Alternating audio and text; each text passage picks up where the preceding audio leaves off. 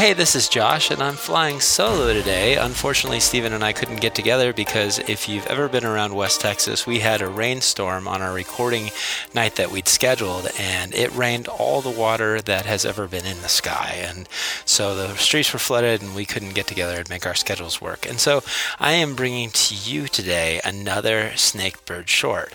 And uh, this one is going to focus on the gospel according to the movie A Quiet Place.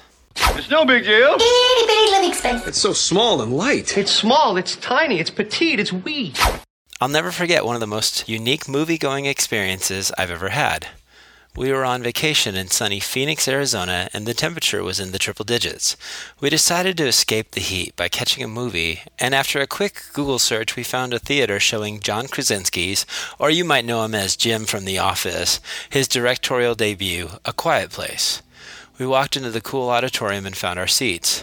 It was on a weekday, so there were only a couple other folks sharing the movie with us. The movie began, and that was where we realized that this was going to be a whole different type of viewing experience. The sound was so quiet in the movie that you could hear every popcorn crunch, every candy wrapper crinkle to the point where you waited in a form of anxious tension just for the sound to ramp up so you could take a bite or adjust in your seat.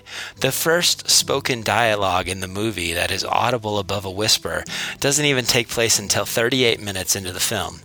Needless to say, we were drawn into the experience and sat on the edge of our seats during the whole of this thrilling story.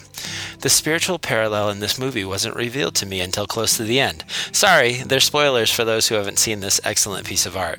Early on in the movie, the family loses their young son in a tragic accident where he has a toy that makes noise and attracts one of the monsters to himself. His older sister, who gave him the toy, blames herself and feels a strain on her relationship with her father because of the accident. The family lives on in grief with the loss, but are also doing everything they can to endure in a world where silence means survival. The climax of the movie unfolds with a series of chaotic events resulting in the monster surrounding the family and threatening them on all sides. In a moment of desperation and unbridled courage, Lee, the father, sees his son and daughter trapped in an old pickup truck with the monster viciously attempting to get to them. The movie slows and the music swells as the father signs to his hearing impaired daughter, I love you. I have always loved you. And with all the strength he can muster, he screams out to pull the monster away from his kids, who are then able to escape. At that moment, the gospel comparison leapt in my heart as I saw Jesus in the actions of the Father. Jesus said in John 15 13, Greater love has no one than this, that one should lay down his life for his friends. Even though the daughter felt guilt for the loss of her brother and distant from the love of the father, he never gave up trying to restore her hearing and made it a point to profess his love for her as he made the ultimate sacrifice. That's exactly what Jesus did. When we were separated from him because of our sin, he became sin and took our punishment that we might become the righteousness of God. That's the gospel in the movie A Quiet Place. Is the gospel evident in every movie? No, I don't think so.